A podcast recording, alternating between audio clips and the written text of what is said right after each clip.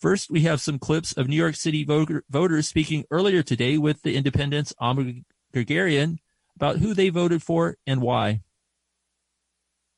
The mayor choice I had was Curtis. Mm-hmm. Um, I'll tell you why I voted for him. I came to this country in 1989, and he's always been around as uh, as a, as an activist, always trying to do good with uh, with the neighborhood, with the communities. So seeing him on the ballot is uh, pretty exciting for me. Um, so I figured, why not give him a shot? Um, at the mayoral run, and uh, and yeah, I really hope that uh, that he's better than our current mayor because okay. um, I, am not a big fan of the guy, um, but I want him to to focus on the everyday life of the citizen of New York, meaning public transportation, schools, um, and not focus so much on his career. Uh, Eric Adams. Okay. And I will vote for him because I just believe in his policies. Uh, I'm a lifelong Democrat, and um, I've been satisfied with what the Democratic Party has done for me, particularly during the COVID, uh, in this district. So mm-hmm. that's why it's important to me. Um, safer schools. Uh, I have two children, so I would like safer schools. I voted for um, Eric Adams and I voted for him uh, basically because uh, he's largely endorsed by the my, my, union, and also the the opponent seems a little off to me, and so I didn't feel secure voting for him. Um, that's it in a nutshell, and. Um, um, I think what I would like to see is, is a mayor that that really knows and understands the city, and not just from um, civil workers, um, you know, from all the way up to all the way down, even to the immigrants. Like to, to recognize who actually lives here. Who did you vote for and why? I voted for Eric Adams. Uh, mainly because I see him speaking a lot on the news, talking about the changes as far as being a part of this city and seeing the things that has happened to us as a people, even as not just black people, but everyone in general. Um, things that matter um, as far as gun laws and you know housing, affordable housing. Um, down to schools, you know, what needs to happen as far as like what Mayor de Blasio is also trying to do as far as the G&T program. I've seen what it can do as far as like uh, separating groups, smart and so-called dumb. Some people believe that because they do say that, unfortunately. Um, but we see who gets into those programs. Okay, that was voters speaking earlier today outside of Brooklyn polling station with the Indypendent's Amba Guerguerian. Joining us now to talk about today's elections and what may come next is Tom Robbins. Tom was a legendary investigative journalist at the Village Voice for many years, best known for his award winning coverage of political corruption and urban issues here in New York. He currently hosts Deadline NYC Mondays, 6 to 7 p.m. here on WBAI. Tom, welcome to the WBAI's election night special. Thank you, John. I'm glad to be here. I think I'm on five to six on Mondays, but he is on my apologies. 5 p.m. Right. Mondays. That's what it that, is. Thank you, Reggie. Okay. Yes, 5 to 6 p.m. And of course, we're on uh, Tuesdays, 5 to 6 p.m. There um, you go. Yeah. So, um, uh, for starters, uh, you followed Eric Adams' uh, public career for many years, uh, going back to the early 90s at least. Uh, what are your most distinct memories of him from over the years, and what should New Yorkers know about him um, hmm. Hmm. as you know as he prepares to take on the largest role of his career? Hmm. Good questions, John. You know, let, let, let, me start with the what's happening right now, which is that we, we, we are, I think, as a city on the verge of something fairly historic in that it, it's only the second time that a, a person of color, an African American man, has has been elected mayor. I mean, I'm assuming that that's going to be the outcome tonight. I don't think it's much in doubt. We can talk about what the possible gap might look like between Eric Adams and Curtis Sliwa. But, you know, it really is just an extraordinary thing that David Dinkins had one term, 89 to 93, replaced by two terms of Rudy Giuliani, three terms of Michael Bloomberg, two terms of Bill de Blasio. It's taken us that long to get back to electing somebody who just represents really the majority of the city. And, and so that's, you know, it's not very exciting because, like we said, it's a pretty much a foregone conclusion that he will be elected this evening, but it's, it's nonetheless still historic. And, you know, I think that's something, no matter how you may feel about Eric Adams, and, and I've got a lot of questions about him myself, but I, I think that New Yorkers should be glad that they are about to put somebody in City Hall who at least knows what it's like to be a black person from a place of poverty in New York City's boroughs. Right. And um, what have you been what has been some of your impressions of Eric Adams over the years? Uh, he uh, first came in the public eye as a activist, uh, activist police cop. officer inside the mm-hmm. NYPD, and then later uh, went on to an electoral career. You know, at the time that Eric Adams stepped forward as a dissident police officer, you got to remember what a rare bird that was. I mean, we just hadn't seen it. For one thing, there weren't that many uh, black and Latino cops at that point uh, in the NYPD. And while there was always a uh, organization that represented the small number of African American police officers that there were, they had never really stepped forward to disagree with the policies of the city or the policies of the commissioner. And so my initial reaction to Eric Adams was, wow, look at this guy. He's impressive. You know, he's, he's standing up. He's right there. He's wearing a uniform. He's speaking what appear to be, you know, righteous uh, disagreements with the policies of the NYPD. And it's very different for us to see somebody who's wearing the blue uniform saying the things that he was saying. So my my initial my initial reaction to it was pretty good. I liked the guy. I liked what I heard. Uh, I think that changed somewhat as he as he got into politics. I mean, let's just remember his his venture into politics was, was a very strange one. He ran for Congress once and lost. He, he ran against Major Owens, who I don't. I, it always seemed to me, and I think to a lot of people, he was a long running black. Uh, independent progressive congressman, you know, like of all the seats that you're going to run for to try to get an incumbent out of office, Major Owens, that's the one you're going to try to do. And then he dabbled with the Republican Party. You know, he went and he actually, I think, registered as a Republican. He said that he thought Rudy Giuliani was was being really good for the city uh, at a time, no less, when Giuliani's antipathy to at least black people who came in conflict with the police was something that the entire city was recognizing. So that was really a strange turn, I thought, for him. Uh, he did win election. He went to the state senate, uh, but in the Senate again, his his role seemed to be really more about Eric Adams and his career than it seemed to be about like the, the people who have been elected to the state senate over the last couple of years who are just like putting forward all these progressive policies and really making themselves heard. We, we didn't get that. We, what we really heard from Eric Adams and and his closest friends, John Sampson and Hiram Monserrate were were kind of like, "Where's mine?" Uh, so you know, I he did not impress as an elected official in the state senate. Um, and then you move forward. You know, he becomes the borough president of Brooklyn, and like that's not exactly a job that comes with a lot of heavy lifting, to say the least.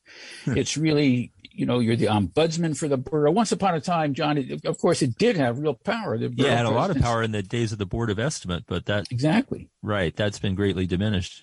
Right, but but then they made him a citywide player. You know, you were in the position to be able to frustrate the mayor if you didn't like what the mayor was doing, particularly if it was in your borough. You basically got to say, "Uh, uh-uh, uh you can't do that."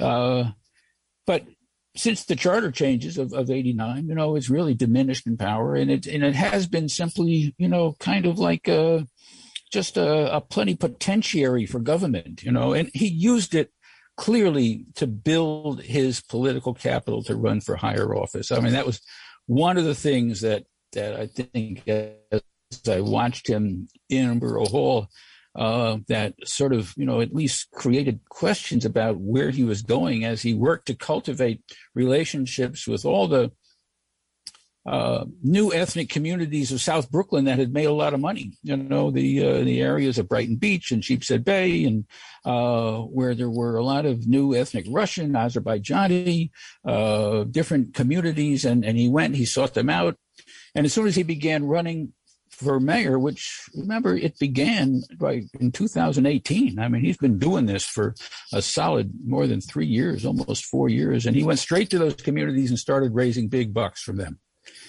So, you know, his essentially, you know, we're talking about a guy who really does not have, in terms of as his role as in elective office, a whole lot to point to as to what he's achieved. And he's kind of a blank slate, I think.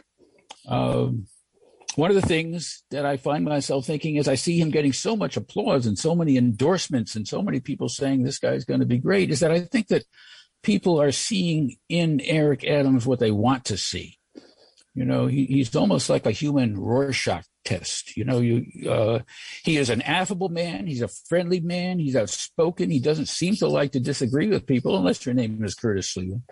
Uh, and and yet you sort of wonder, well, where where is he going to draw the line? You know, and, and we sort of saw a big piece of that over the last couple of weeks with this mandate fight, which is a pretty fierce fight that's being waged between the mayor and particularly the uniform services of the city. And and if you've heard a clear word out of Eric Adams, I'd like to hear it because he really has dodged that question. Would you uphold the mandate for the police and the firefighters, the EMTs and others? He hasn't answered that question. So I mean, that's a long list of the questions that I have about the guy as he yeah. prepares, I think, to take office. And uh, who are some of the key people he's surrounded himself with, and what should we draw from that?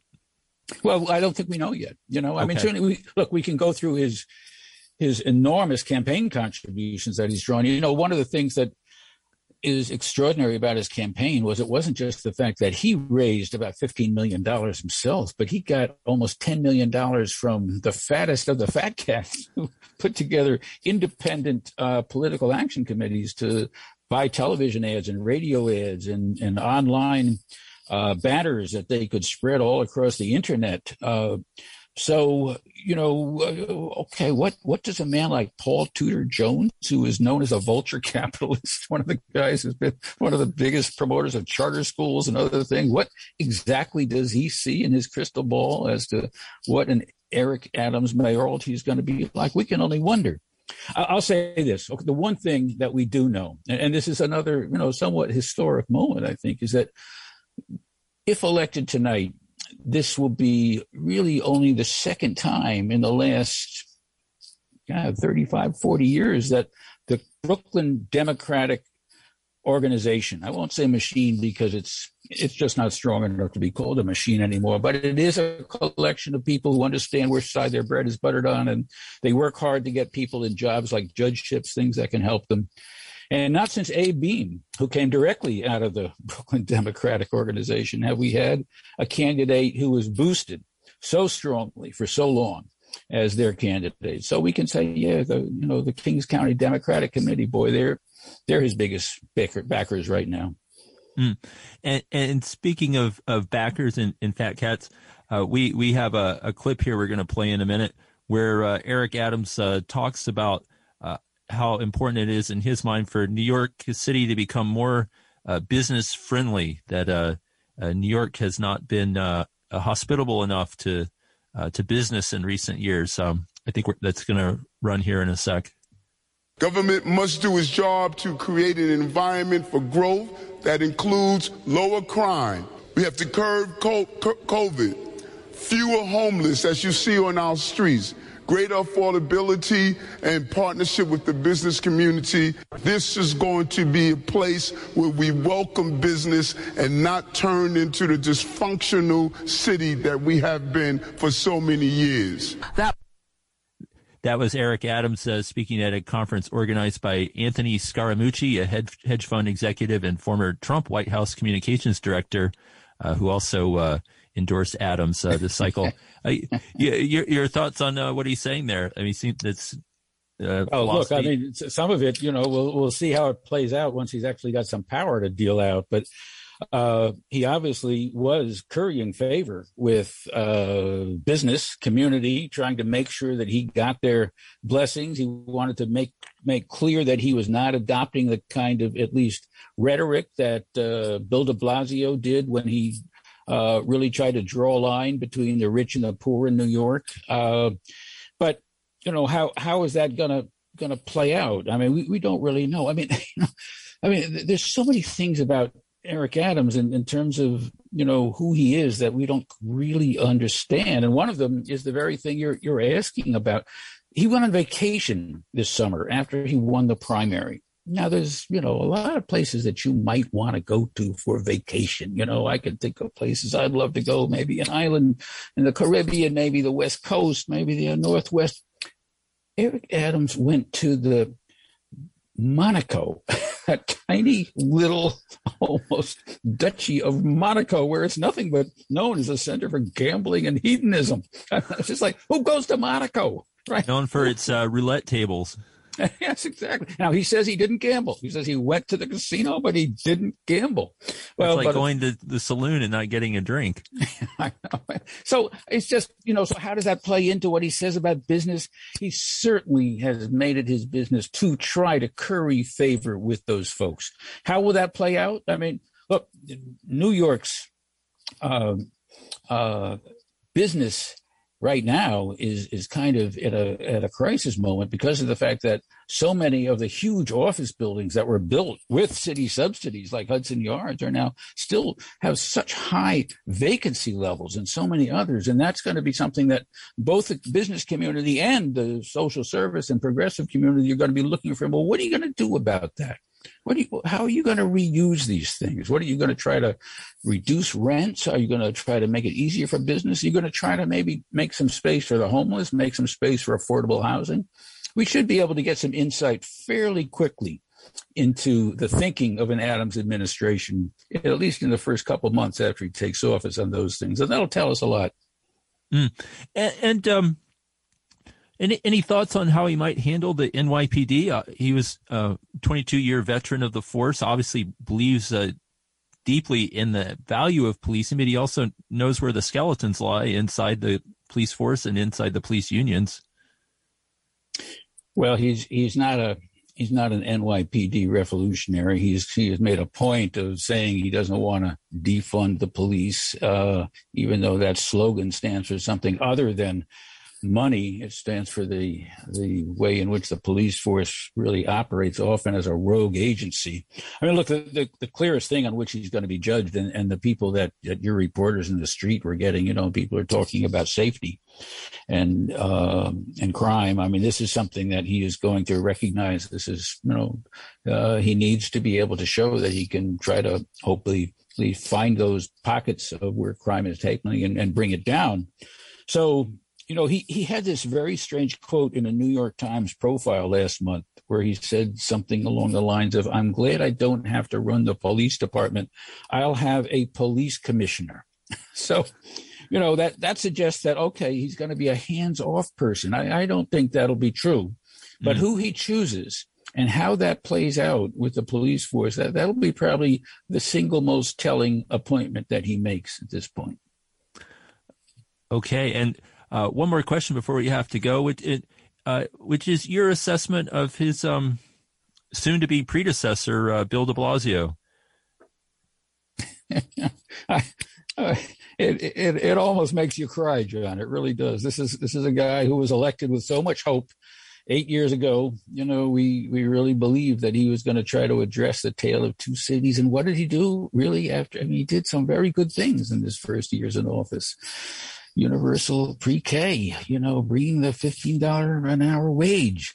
But then he somehow, he got so enamored of the idea of running for higher office president. He hmm. looked in the mirror and he saw the next president of the United States. And that was just, that was fatal. I don't think he ever recovered from that and got his eye back on the ball. And it's been so many years later. And I think that's why his ratings have been so low. People know that he just really hasn't been focused on the job. Mm. All right. We'll have to leave it there. But Tom Robbins, a host of uh, Deadline NYC, Mondays, 5 to 6 p.m. on, uh, okay. uh, on WBAI. Thank you so much for joining us this evening for our election night special. My pleasure. Thanks so much for doing this, John. Take care. You bet.